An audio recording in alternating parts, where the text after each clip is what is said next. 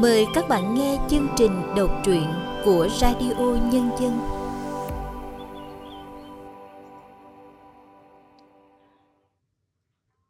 Xin chào các bạn đang đến với chương trình đọc truyện của Radio Nhân dân. Các bạn thân mến, hôm nay chúng tôi xin giới thiệu đến các bạn truyện ngắn Câu Trăng của tác giả Trần Huyền Trang qua sự thể hiện của Xuân Khoa.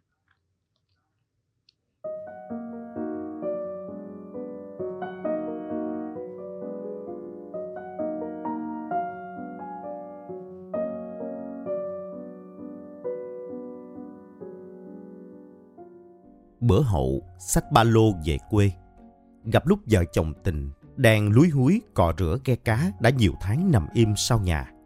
Cúng kiến bà cậu phù hộ cho một chuyến dông ghe ra ăn cá mùa nước tràn đồng được suôn sẻ.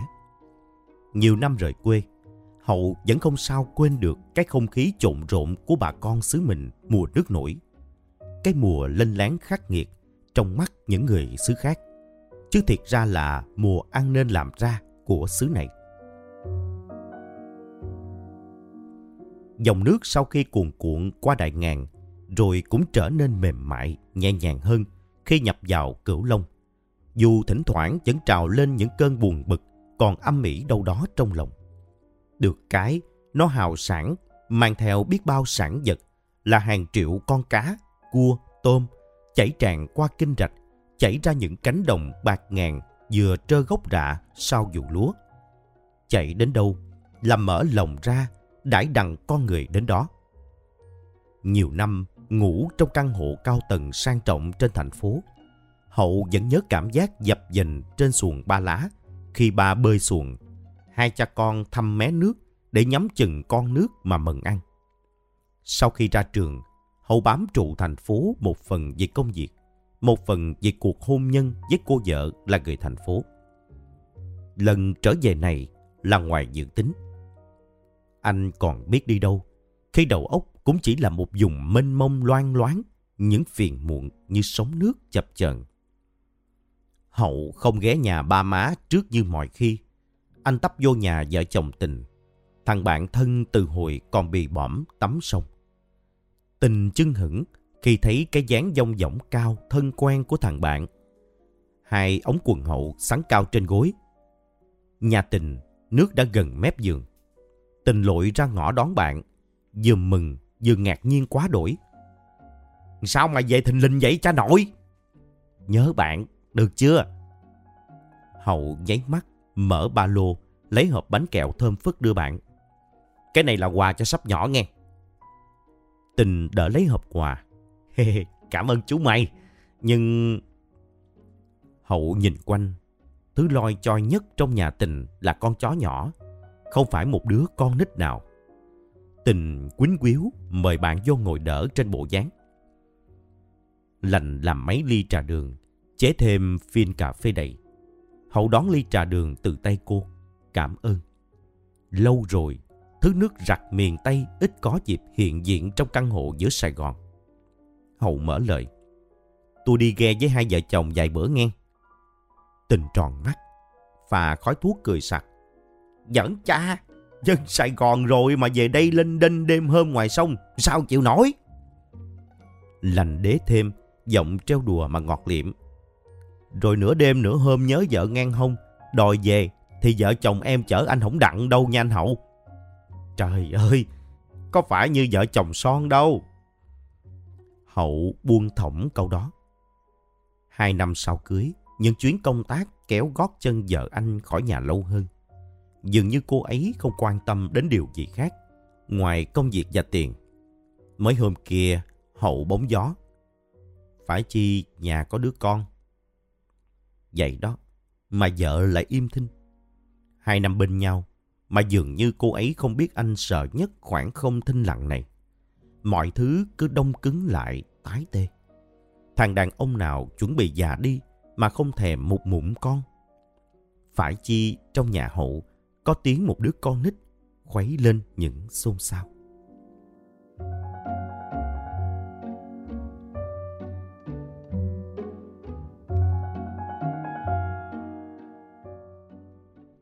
Chiếc ghe nhà tình là loại ghe nhỏ, hai con mắt cá được tình sơn phết lại ở đầu ghe. Mắt cá mở thao láo suốt ngày đêm. Tình từ nhỏ đã thạo việc chài lưới. Nhà khó khăn, học giữa chừng là nghỉ. Mùa lúa thì phụ ba gieo xạ mấy công ruộng nhà. Hết lúa thì đi chăn dịch, băng hết đồng làng qua tới đồng bạn. Khắp miệt tha la này đã in dấu chân tình. Mùa nước nổi lại lật ghe lên, chùi rửa, sơn phết, cúng kiến, chất lên mớ lưới dày. Cứ vậy dông ghe theo con nước mà đi. Ba người cho ghe đi dọc kinh Vĩnh Tế, xuôi ra mé sông Hậu, nhập cùng đoàn ghe xuồng khác chất đầy chài lưới, dìu nhau xuôi dòng.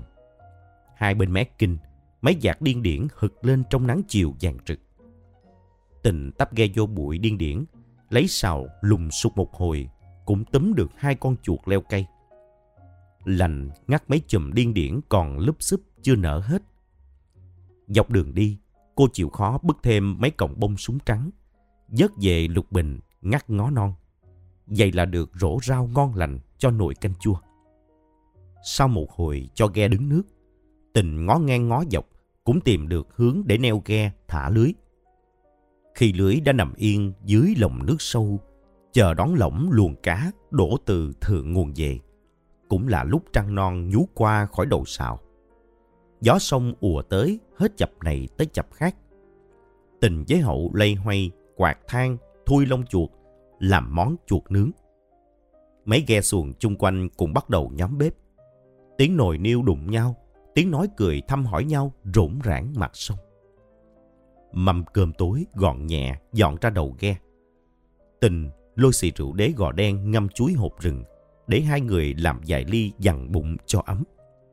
Mớ rau hồi chiều nấu chua với mẹ, mấy con khô lóc khô sạch chiên, ăn kèm xoài già bào sợi, ngon tê lưỡi. Gió mát trăng thanh, sông nước hữu tình. Hai người bạn ngồi cùng chung rượu, bày mấy câu giọng cổ. Lâu rồi không nghe bạn hát. Hậu như nổi gai ốc, khi nghe giọng tình mềm như lụa tân châu mỗi khi xuống xề. Hậu cũng ca mấy câu tình anh bán chiếu. Mà sao ca lần nào cũng không mùi mẫn, không sót lòng sót dạ được như tình.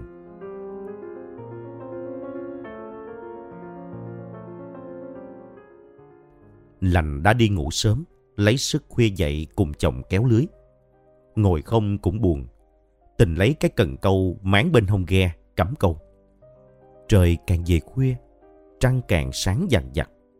Ánh sáng loan khắp mặt sông, nước lờ đờ. Đêm nay rằm, nước không cuồn cuộn ầm ào như mấy mùa nước trước. Tình nói chơi, hay con nước cũng biết hậu về mà dịu dàng chào đón. Hậu cười nhẹ hều. Nè, mày chưa kể tao nghe vụ đứa nhỏ. Nó đâu? Tình ngửa mặt nốc chung rượu đánh ót một cái, lắc đầu. Không biết, có thể nó đang vui vẻ ở đâu đó, trong một xứ thần tiên nào đó. Dòng tình trôi theo về lục bình ra xa.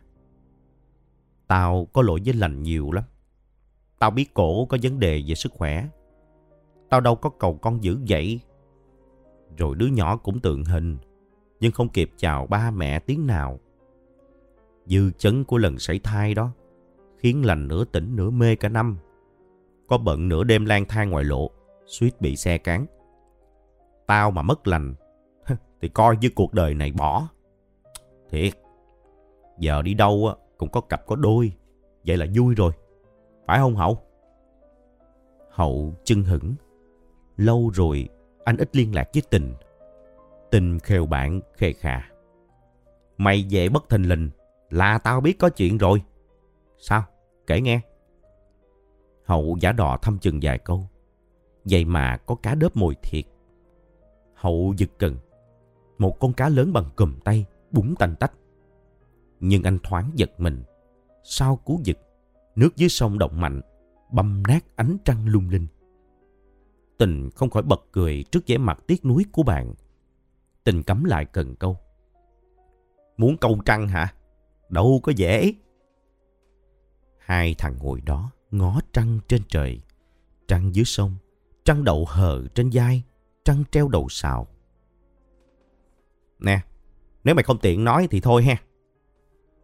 Quá nửa đêm, nước bắt đầu có những gợn sóng từ xa đẩy tới. Tiếng sào khua mạng ghe bồm bộp. Đèn pin bật sáng các ghe. Lành trở dậy, ra kéo mấy tấm gỗ qua một bên, để lộ khoang ghe chứa. Mẹ lưới đầu tiên được kéo lên. Một luồng cá linh rìa, linh ống, cá chốt, mè dinh, lộn xộn. Mẹ thứ hai kéo lên lúc quá nửa khuya. Kéo xong mẻ này, tình cũng nhổ neo, quay ghe ngược về chợ gần đập Tha La, bán cho thương lái. Mấy ghe chung quanh cũng ăn cá no nê, cũng nhổ neo theo ghe tình. Hậu quay nhìn nước sông dùn lên sau chân dịch. Trăng mất hút giữa bốn bề sóng nước. Chợ âm phủ họp lúc 2 giờ sáng. Ghe thương lái quay quần, rọi đèn chờ sẵn.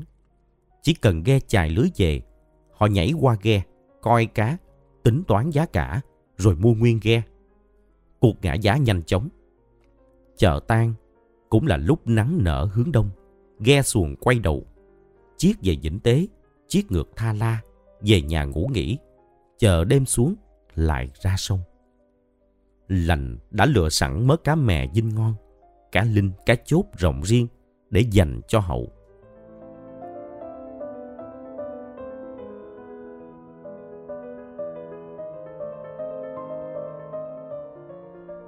Hậu không kịp mang thứ quà quê vợ chồng bạn gửi gắm.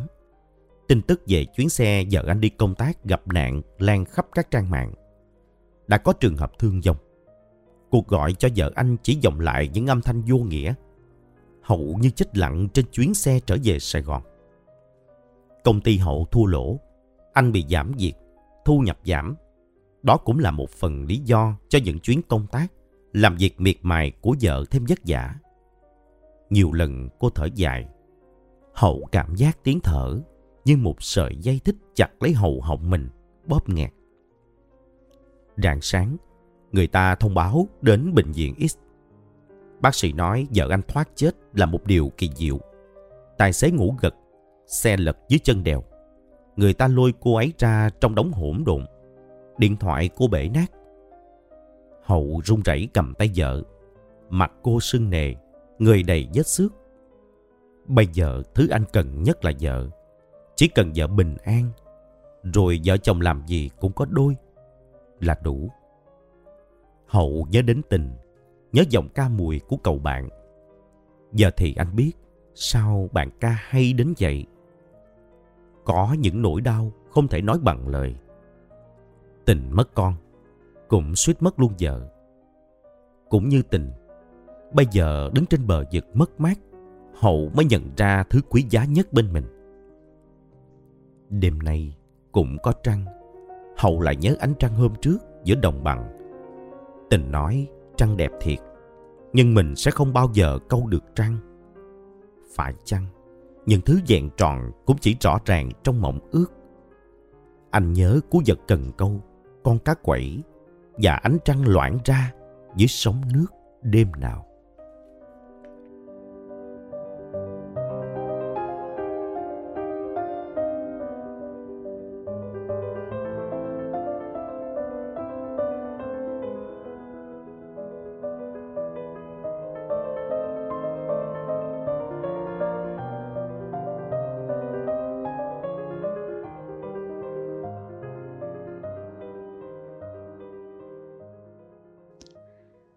Các bạn vừa nghe xong truyện ngắn Câu Trăng của tác giả Trần Huyền Trang qua sự thể hiện của Xuân Khoa.